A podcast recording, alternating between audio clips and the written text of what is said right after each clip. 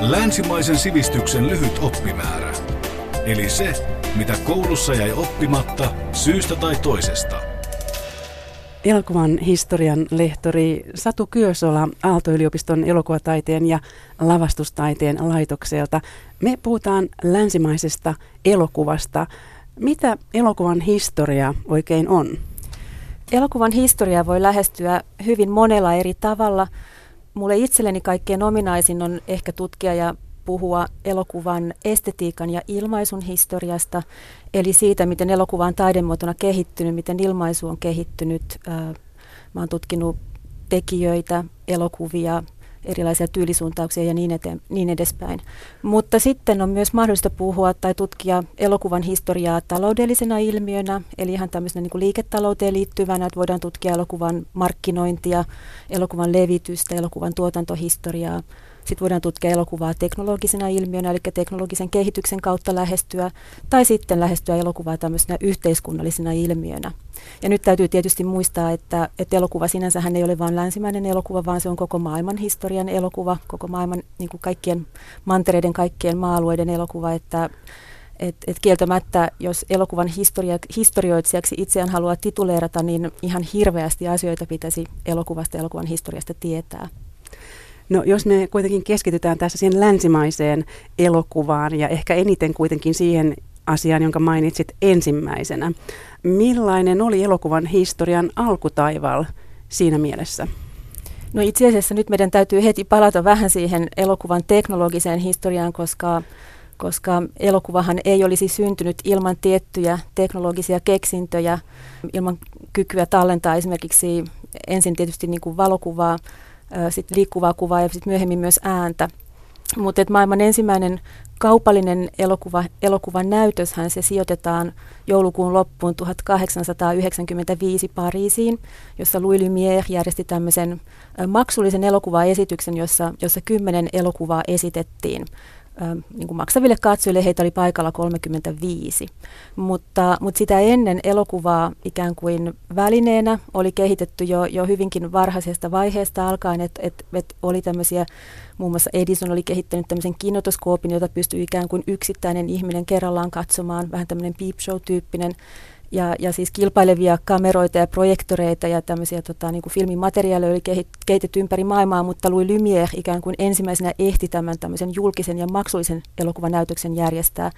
Ja, ja siitä tavallaan sitten katsotaan, että se elokuvan kaupallinen historia lähti liikkeelle.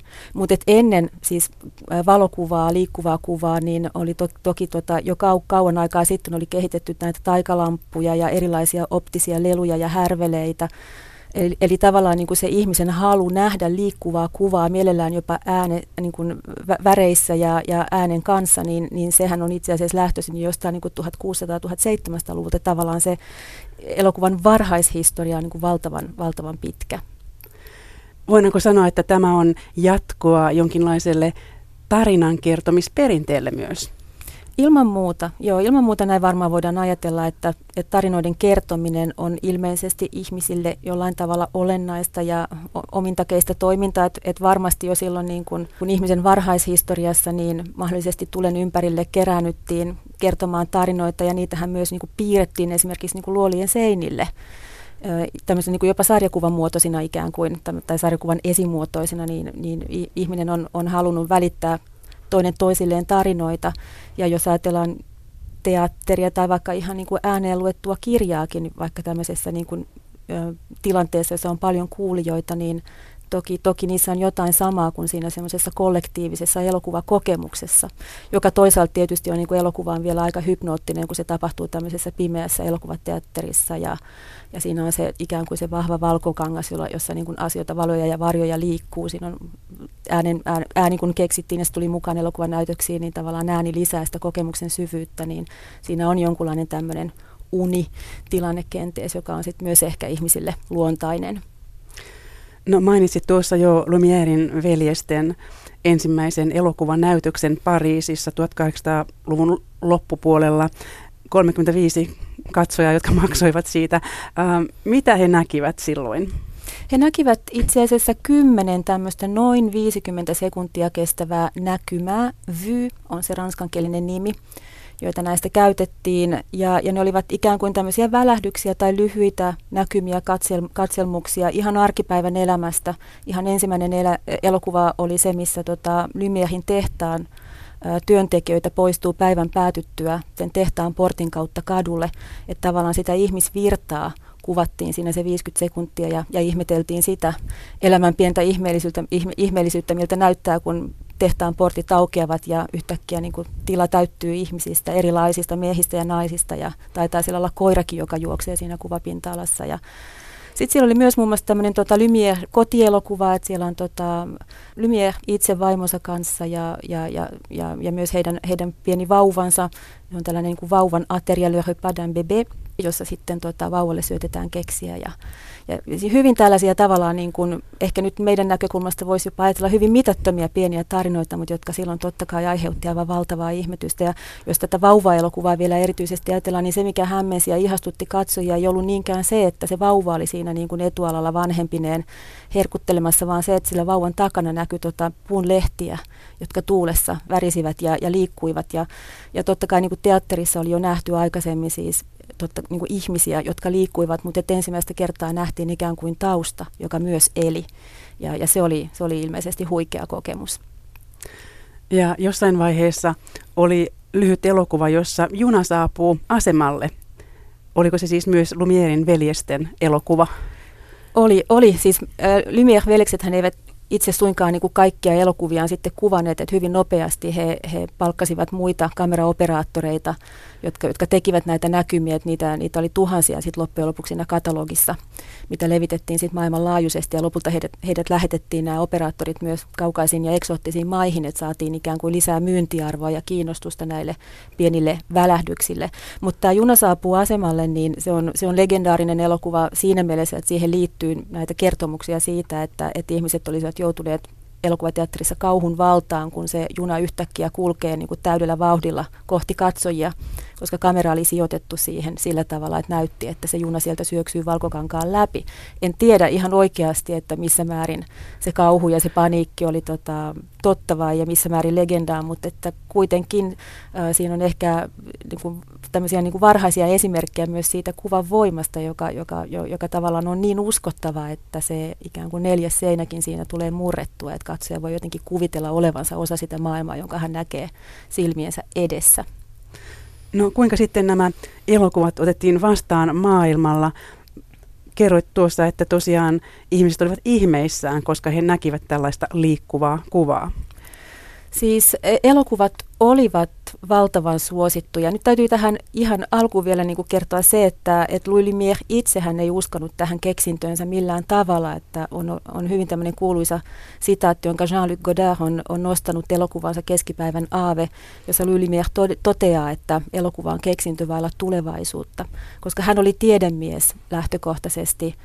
Hän omisti myös tämän niin kuin valokuvaustarvikkeita ja filmimateriaalia tuottavan tehtaan, mutta että hän, hän ei nähnyt elokuvaa varsinaisesti vielä tämmöisenä niin kuin taide, taidemuotona, niin kuin voimana, jolla on kykyä tuottaa niin kuin yhtä, yhtä merkittävää ja ihmisille tärkeää taidetta kuin vaikka kuvataiteet tai teatteri. Että hän ajattelee, että se on tällainen tekninen keksintö, jonkunlainen attraktio, joka sitten jossain vaiheessa kuolee ja, ja, ja syntyy muita välineitä, jotka sitten ikään kuin varastavat yleisön kiinnostuksen tosiaan tämä, tämä lausahdus, että elokuva on keksintövällä tulevaisuutta, niin sehän sitten kyllä osoittautui hyvinkin, hyvinkin vääräksi. Mutta siis yleisö, yleisö kyllä niin kuin rakasti elokuvia. Elokuviahan ihan siinä niin kuin 1900-luvun taitteessa, siis 1800-luvun lopussa, niitähän ei esitetty suinkaan tämmöisissä kiinteissä elokuvateattereissa, vaan ne olivat osa esimerkiksi tivoleiden, huvipuistojen tai markkinoiden ohjelmaa, että samalla tavalla kun ihmisiä houkuteltiin katsomaan vaikka kääpiöitä tai karvaisia naisia, niin, niin samaan aikaan saattoi olla myös tällainen niin kuin pieni sikervä lyhyt elokuva, jota esitettiin, että ne oli tällainen niin kuin markkinahuvi jossain määrin sitten tavallaan se elokuva, elokuva kiinnittyikin ajatukseen, että, että se on tämmöistä niin kuin, äm, populaaria viihdettä, kansanhuvia, ei kovin vakavasti otettavaa eikä ainakaan kovinkaan kunniallista. Ja siinä mielessä sitten se, että 1910-lukua lähestyttäessä myös Ranskassa perustettiin tämmöinen taideelokuvan tuottamo, Film d'Art nimeltään, johon kiinnitettiin näyttelijöiksi kaik, niin kuin aikakauden kaikkein suurimpia tähtiä, muun muassa Sarah Bernhard, niin, niin kyseessä oli niin kuin tällainen määrätietoinen niin kuin tavoite ikään kuin houkutella elokuvateattereihin myös sivistyneistöä, tämmöisiä niin kuin varakkaita porvareita, että heille tuotettiin taideelokuvia hienoilla näyttelijöillä, hienoista aiheista, hienoista historiallisista aiheista, ja, ja saatettiin myös esimerkiksi niin kuin musiikin säveltäjäksi palkata, niin kuin tässä yhdessä L'Assassinat du Duc de Guisin tapauksessa, niin palkattiin Camille Saint-Saëns säveltämään se musiikki, eli tavallaan niin kuin haluttiin niin kuin vähitellen siirtää niin kuin elokuvan esteettisen kehityksen ja teknologisen kehityksen myötä myös se painopiste semmoisesta niin kuin markkinahuvista ja niin kuin jotenkin ei niin kovin laadukkaasta toiminnasta niin kuin enemmän sinne varakkaiden ihmisten ja intelligensian parin. Ja, ja siinä kyllä tosin niin kuin sitten onnistuttiinkin, eli, eli vähitellen myös niiltä markkinoilta niin kuin siirryttiin kiinteisiin elokuvateatteriin osittain myös sen takia, että, että silloin ihan, ihan alussa niin elokuvat kuvattiin nitraattifilmille, joka oli äärimmäisen niin kuin paloherkkää, tulenarkaa, että, että tapahtui kaikenlaisia niin kuin vakavia onnettomuuksia, tulipaloja, että, että elokuvissa käyminen oli, oli oikeasti itse asiassa jossain määrin vaarallistakin.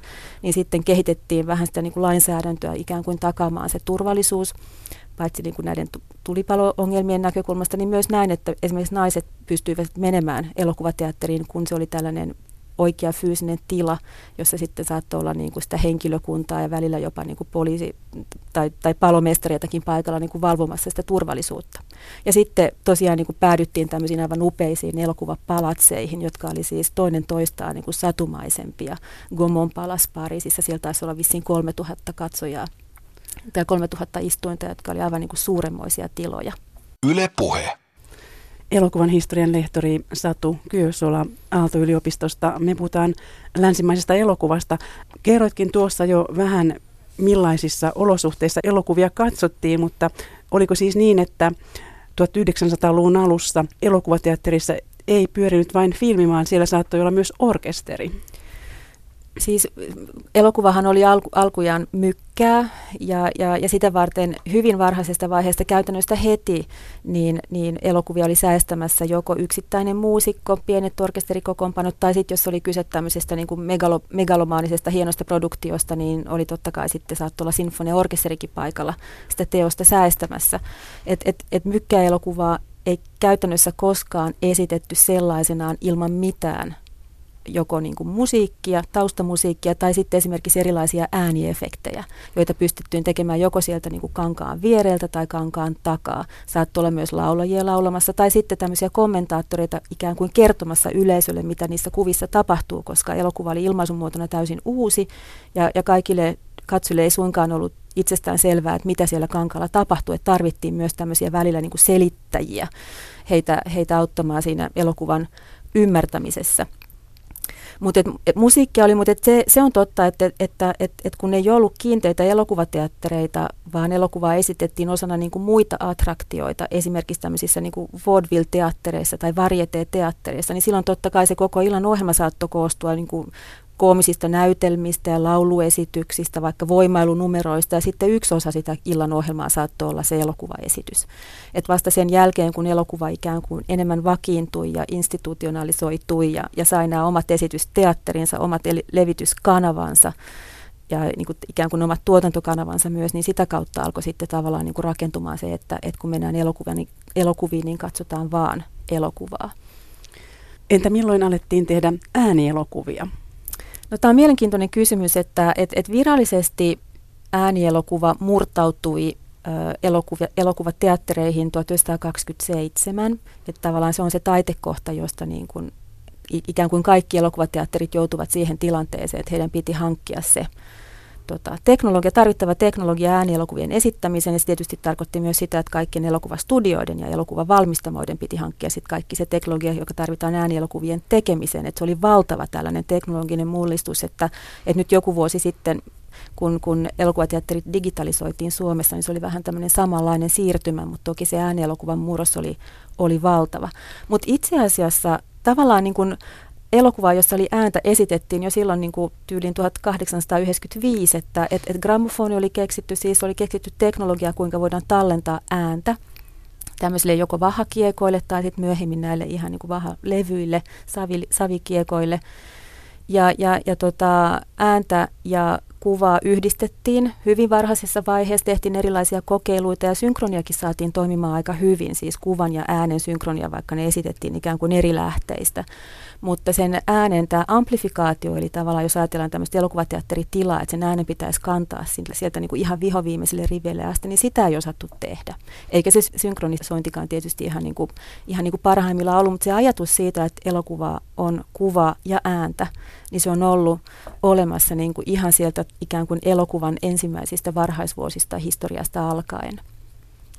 No milloin oli eurooppalaisen elokuvan kulta-aika? No eurooppalainen elokuva oli niin kuin Elia oli voimissaan ää, ensimmäisen maailmansotaan asti, että et, et, tietysti niin kuin elokuva ei ollut siinä mielessä eurooppalainen keksintö, että Amerikassa Edison teki niin kuin Louis Lumierin ja, ja, ja muiden kanssa, niin kuin, heillä oli valtava kilpailu tästä itse asiassa juurikin tänne niin kuin elokuvan esitysteknologian, elokuvan tallentamisteknologian ja esittämisteknologian kehittämisessä, että, että se on, se on maailman, maailmanlaajuinen keksintö, mutta, mutta se on totta, että se ensimmäinen elokuvaesitys virallinen on kuitenkin rekisteröity Eurooppaan. Ja siitä lähti äh, aivan niin kuin valtava niin kuin luova, luovan tekemisen kausi, joka, jonka vasta sitten ensimmäinen maailmansota – mursi ihan tämmöisistä niin kuin käytännön syistä tietysti, että, että koko Eurooppa oli rikki, että tuotantokoneistot oli rikki ja, ja tota, elokuvan tekijät, näyttelijät, teknikot olivat joko sotimasta tai kaatuivat. Et, et, et silloin tavallaan ikään kuin Amerikka, jo, joka, joka tuli sitten, liittyi siihen sotaan vasta paljon myöhemmin ja muutenkin ikään kuin sieltä ulkopuolelta, niin he, he pystyvät hyödyntämään sitä tilannetta, että heillä oli rauha ja he, he tuottivat sitten, he saivat ikään kuin sen niin kuin taloudellisen ylivallan, mutta, mutta missään vaiheessa Eurooppa ei ole kyllä sinänsä sitä niin kuin taiteellista osaamista menettänyt. Mutta tosiaan, jos ajattelee tota 1900-luvun alkua, niin Ranska, Italia, totta kai Englanti, mutta myös Tanska, Ruotsi oli näitä niin kuin maailman elokuvan johtavia maita, joiden, tota, joiden niin kuin taitoa, paitsi teknistä, niin myös tämmöistä niin kuin ilmaisutaitoa, estetiikan kykyä ihmeteltiin ja ihailtiin ja, ja, ja Hollywood on siinä mielessä toiminut aina niin kuin nerokkaasti, että on osannut myöskin sitten ikään kuin kutsua tai, tai, tai ostaa itselleen nämä maailman parhaat osaajat, että et Hollywood lähti sitten tota, tosiaan niin kuin sen ensimmäisen maailmansodan myötä kehittymään vahvasti ja sitten siellä syntyi se niin kuin studio, studiokulttuuri, josta sitten tavallaan nousi tämä, tuli Hollywoodin kulta-aika ja muu, mutta et eurooppalainen mykkäelokuva on aivan, aivan huikeaa. Miksi elokuvia alettiin tehdä juuri Hollywoodissa? Silloin kun elokuvaa ihan alussa tehtiin, niin ei, ei osattu välttämättä edes rakentaa tavallaan semmoista sähköä, säh, semmoista niin kuin valaistusjärjestelmää, että, että, että elokuvia olisi voitu kuva, kuvata sisällä tai, tai yöllä tai talvisissa olosuhteissa, niin siellä Hollywoodissa, Los Angelesissa oli aina kesä, siellä oli paljon vapaata tyhjää tilaa, minne studiot pystyttiin perustamaan. Siellä ei ollut ketään säätelemässä tai valvomassa ja sieltä sitten lähti rakentumaan se, se tota, elokuvateollisuus ja, ja Hollywoodin tämä koko rakenne. Milloin oli siis Hollywoodin studioiden kultakausi? No Hollywoodin kultakaudesta puhutaan, niin kuin, jos, et, niin kuin, että se olisi 30, 40, 50-luku suurin piirtein. Et, et, et toki siis jo 20-luvullahan Hollywood oli, oli aivan, aivan niin kuin mahtava tuottaja, ei pelkästään jos ajatellaan niin kuin elokuvien määriä ja tavallaan sitä niin kuin rahaa, joka niissä liikkui, vaan myös ihan sitä puhdasta osaamista, taitoa, taiteellisuutta, mikä niihin liittyy. Mutta sitten 30, 40, 50-luvulla syntyi tämä niin kuin suurten studioiden rakenne, Warner Brothers, MGM, Fox ja niin edespäin. Ja ikään kuin nämä kaikki studiot jollain tavalla niin kuin erikoistuivat, että et, et kullekin syntyi jollain tavalla se oma tunnistettava tyylinsä, syntyi tämä tähtikultti, eli, eli nämä niin kuin näyttelijät, heistä tuli valtavan, valtavan menestyksekkäitä ja kuuluisia, ja, ja tavallaan amerikkalainen Hollywood-elokuva onnistui jollain tavalla niin kuin vakuuttamaan ja myymään itsensä maailmanlaajuisesti, että, että sitä levitettiin todella massiivisesti kaikkialla, kaikkialla maailmassa. No missä määrin televisio syrjäytti elokuvan 1960-luvulla? studioiden suuri kultakausi Amerikassa niin, ja myös Suomessa itse asiassa päättyi siinä niin kuin 1960-luvulle tultaessa ja, ja sanotaan näin, että televisiolla tietysti oli siihen valtavan suuri vaikutus, että ihmiset alkoivat hankkimaan televisiota koteihinsa ja, ja televisiotuottaminen tai tuotannot, erilaiset ohjelmat lisääntyi. jolloin, jolloin oli ikään kuin viihdettä kotona, eikä ollut enää ehkä välttämättä niin suurta tarvetta mennä elokuvateatteriin. Samaan aikaan totta kai sitten myös muut kulutushyödykkeet alkoi alko tulla eri, eri koteihin, että ihmiset oli varakkaampia, hankittiin autoja ja, ja muita tämmöisiä kulutushyödykkeitä ja myös niiden, niiden kanssa sitten käytettiin sitä vapaa-aikaa niin kuin muuhun kuin elokuvissa käymiseen. Ja sitten täytyy myös sanoa, että, että ei pelkästään niin, että, että, että muut kulutushyödykkeet alkoivat kilpailla elokuvassa käynneistä, mutta että myös ehkä elokuvan taso osittain laski. Et suuret studiot pyöri sillä tavalla, että heillä oli niinku kuukausipalkkaisia teknikoita ja näyttelijöitä. Ja ajateltiin näin, että, että mitä enemmän he tekevät töitä, niin sitä taloudellisempaa se on. Eli niin kuin syötettiin vähän niin kuin makkaratehtaalta valtavat määrät kaikenlaisia elokuvia, jotka välttämättä ensin ollutkaan enää kovin hyviä, tai eivät enää vastanneet niihin toiveisiin ja tarpeisiin, mitä ihmisillä niin kuin elokuvistakin oli. Eli, eli ihmiset vieraantuvat, he, he eivät saaneet enää niin kuin rahoilleen vastinetta ja, ja, ja se johtikin tavallaan sit siihen, että, että stu, suuret studiot joutuvat sulkemaan ovensa ja, ja sitten lähti täällä niin kuin pienten tuotantorakenteiden valta, valtakausi tai, tai aika, jolloin sitten elokuva muuttui hyvin erilaiseksi. Entä milloin syntyi moderni elokuva? No moderni elokuva on, on mulle itselleni hirveän kiinnostava, tärkeä, tärkeä asia ja, ja jos nyt ihan tällä tavalla karusti sen äärimmilleen yksinkertaistaen sen haluaisi ilmaista, niin voidaan ajatella, että toinen maailmansota oli, oli ihmisille semmoinen jotenkin murroskohta, jonka jälkeen tämmöisen niin kuin perinteisen klassisen elokuvan tekeminen ei tuntunut enää mahdolliselta. Että jos ajatellaan, niin kuin mitä klassinen elokuva on, niin se on elokuva, jossa on selkeä alku, keskikohta ja loppu, joka on tavallaan niin kuin rakenneltu ja täysin ymmärrettävä ja, ja, ja jollain tavalla niin kuin ikään kuin kuljettaa katsojaa niin kuin sieltä alusta alkaen läpi hellästi ja määrätietoisesti, että ihminen koko ajan katsoja on koko ajan mukana ja ymmärtää, mistä on kyse, mitä roolihenkilöt tekevät, mitä he haluavat ja, ja minne he menevät. Ja siis tämä on aivan, aivan fantastista elokuvaa, mä en, en, en missään tapauksessa kritisoi sitä millään tavalla, mutta se oli ehkä semmoinen periodi, jolloin ihminen ajattelee, että hän voi olla ikään kuin keskellä maailmaa ja organisoida maailmaa niin kuin omien näkökulmiensa ja tavoitteidensa ja toiveidensa mukaan. Sitten tuli toinen maailmansota, joka osoitti, että ihminen on kykeneväinen aivan niin kuin valtavaan hirviömäisyyteen ja, ja aivan hirvittäviin tekoihin – et oli kuitenkin ajateltu, että, et ensimmäinen maailmansota olisi se, joka päättäisi kaikki sodat, ja sitten tulikin se maailmanlaajuinen konflikti, ja erityisesti atomipommi, joka, joka yhtäkkiä niin kuin siinä niin kuin mittakaavassaan ja siinä välinpitämättömyydessään ja julmuudessa oli jollain tavalla niin, kuin niin, niin, niin vaikuttava, että, että ikään kuin tarinan kertominenkin jollain tavalla piti ajatella uudestaan. Toki siis näitä, tota, jos ajattelee taidehistoriaa, tai kirjallisuutta, niin tämmöisiä niin kuin moderneja muotoja on ollut jo ennen sotaa. Mutta että et, et se on analyysi, mistä mä oon paljon mm, tykännyt ja mä oon lukenut siitä siis rans, ranskalaisessa elokuvatutkimuksessa aika vahvasti on juuri se ajatus siitä, että, että toinen maailmansota oli vähän sellainen tilanne, että yhtäkkiä olisikin niin kuin puhdas valkoinen sivu, jossa tarina täytyy kirjoittaa uudelleen ja jossa ihminen ei enää olekaan – maailman keskipisteessä, vaan hänet on singottu jonnekin sinne sivulle. Ja hän yrittää pysyä sen maailman mukana. Hän yrittää ymmärtää sitä maailmaa, mutta sen sijaan, että hän organisoisi maailmaa, niin maailma törmääkin häneen. Ja, ja ensimmäinen niin kuin modernin elokuvan muoto varmaan oli tämä Italian neorealismi, joka syntyi ä, Euroopassa siis sodan, sodan jälkeen tilanteessa, jossa kaikki tuotantostruktuurit oli niin kuin täysin purkautuneet, että ihmiset oli paitsi henkisessä kriisissä, niin totta kai myös niin kuin materiaalisessa kriisissä.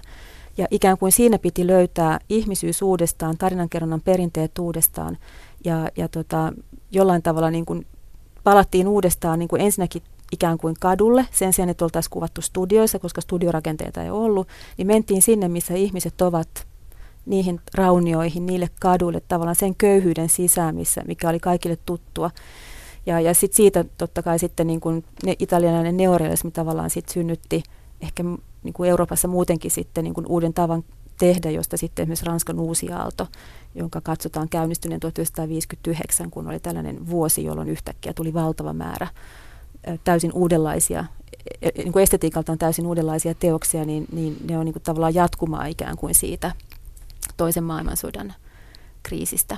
Ja jos yksi elokuva, jota pidetään niin kuin hirveän oireellisena juurikin liittyen tähän tota, niin kuin sodan jälkeiseen maailmaan, on Alain Reneen Hiroshima rakastettu, joka juurikin tapahtuu Hiroshimassa, jossa on se atomiautiomaa, johon se pommi putosi, joka on vähän niin kuin se valkoinen sivu tai se semmoinen niin kuin nollapiste, mistä elokuvan täytyy keksiä itsensä uudelleen, jotta se pystyisi kuvaamaan maailmaa ja ihmisyyttä sellaisena kuin se on sodan jälkeen.